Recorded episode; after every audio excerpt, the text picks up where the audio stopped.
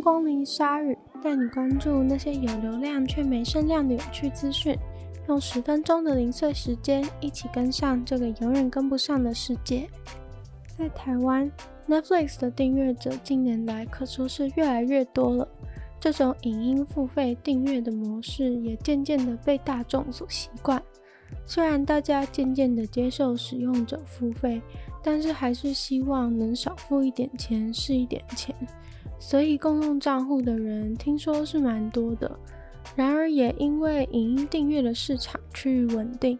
，Netflix 近期就开始测试了疑似防止共用账号的功能。有部分的使用者跳出通知，询问是否跟账号的拥有者住在一起，并提供立刻进行简讯验证或 email 验证的方式。跳出的通知当中也说明，如果你并不跟账号的拥有者住在一起的话，你必须要有自己的账号才能继续观赏影片。有使用者表示，到目前为止还能够暂时延迟这个验证。继续看 Netflix 上面的影片。Netflix 的发言人则表示说，这个测试主要是设计让账号的拥有者有办法确保正在使用他账户的机器是不是他所授权的。毕竟也听说过不少账号被盗的案例。目前这个测试虽然是有问你是不是跟账号拥有者住在一起，但是其实并没有强制的去锁使用者的 IP。不然也不必多此一举的跳通知询问，这个验证也只需要 email 或是简讯验证。基本上，如果账号真的是说好要一起共用的话，就算不住在一起，请朋友、家人告知一下验证码，应该也不是什么太困难的事情。而且之前 Netflix 的创办人兼 CEO 也表明，其实他们并不反对使用者共用账号密码。反正他们的服务就是任有几台机器在使用这样子，但其实，在 Netflix 官方的服务条款里面是有阐明，请不要跟家以外的人分享账号就是了。根据一个民调公司的资料显示，大概有三分之一的 Netflix 使用者有跟别人共用账号，而全世界似乎有四千万个 Netflix 账号正在被共用。感觉 Netflix 现在还是在试水温的状态，因为他们虽然是世界上最大的影音串流平台，在全球有两亿多的订阅者，但是正在急速窜升的竞争者也是不少，像是知名的 Amazon Prime 跟 Disney Plus，所以之后会如何发展也是很难说。有没有想过，因为年轻时的一个决定，就再也回不了家的可能性？我想，这位英国女孩肯定是没有。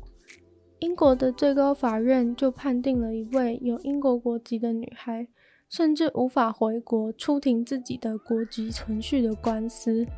原因是这个现年二十一岁的女孩，在二零一五年十五岁的时候，跟她的两个学校的朋友离开家，结伴跑到了叙利亚。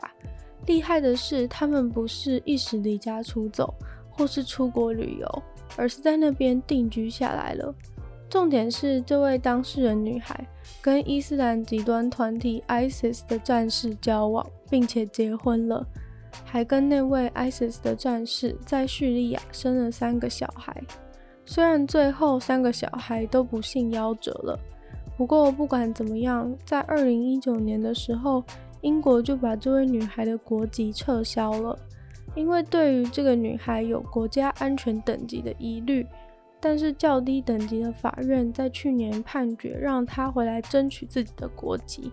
因为如果从头到尾在她不在场的情况下就撤销她的国籍，对她来说实在有点不公平。但是最近最高法院法官就决定，她只能在海外做任何她想做的行动。最高法院的说法是，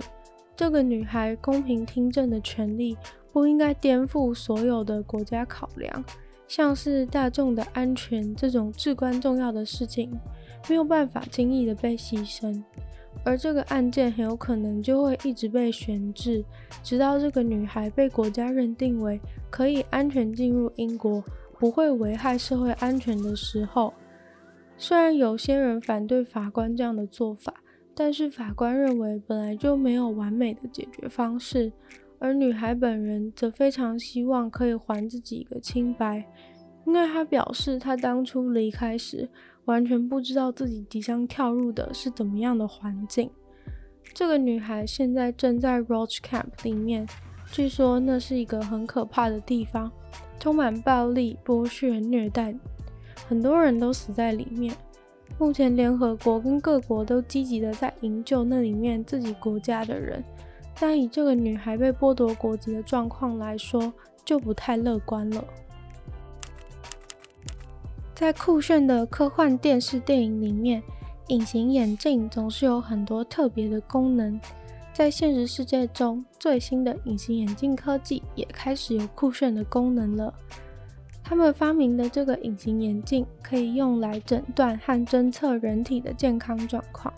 而且据说很快就要进行临床测试了。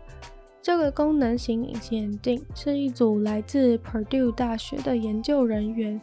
跟生物医疗、机械和化学工程师还有医生一起合作研发出的独特科技。他们研发的这种隐形眼镜。是让一般人最常使用的那种软式隐形眼镜，转变成一个可以监控人体重要医疗资讯和视觉健康的生物检测工具。他们认为这个科技会对于眼部病症的及早发现，或是侦测出不会痛的病症都很有帮助。像是青光眼也是他们关注的重要项目之一。之前感测器或是其他电子仪器很难用在这种软式的隐形眼镜上面，因为软式隐形眼镜是软的、圆弧形的，并不太适合装载感应器，而且还需要防水。现在研究团队已经克服了这些障碍，使用了独树一格的方式，把超薄可延展的生物感测器和软式隐形眼镜用防水的材料无缝地结合起来。那些镶在软式隐形眼镜上面的生物感测器，会从角膜上记录电流生理的视网膜活动。没想到戴隐形眼镜能对自己有帮助的那一天，这么快就到了，真是令人兴奋。过去的父母似乎没有现在的父母那样重视孩童安全。过去的父母会让孩子自己在外面的公园玩到晚餐时间。或是让他们跟朋友到溪边、海边玩水，但你绝对想不到的是，在一九三零年代，可以看到很多婴儿被悬吊在窗外的惊悚画面。具体描述的话，婴儿是被放在看起来不怎么坚固的笼子里面，然后悬吊在公寓大楼的窗外。所以，如果走过一条两侧都是公寓的街道或巷子的话，可能就会看到一笼又一笼的婴儿琳琅满目。这个恐怖的习俗起源是从一九二二年开始，后来就引领风骚。而之所以会发明出这个婴儿笼子的做法，还要追溯到一八八四年一位博士写的育儿书当中，他就是强调婴儿需要接受足够的新鲜空气才能健康长大。但是，一九三零年的伦敦，这些住在公寓里的妈妈们该怎么做呢？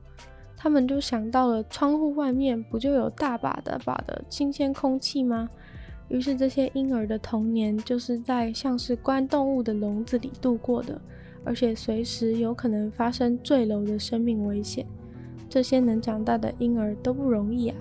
今天的鲨鱼就到这边结束了。今天天气真好，大家有没有出去玩呢？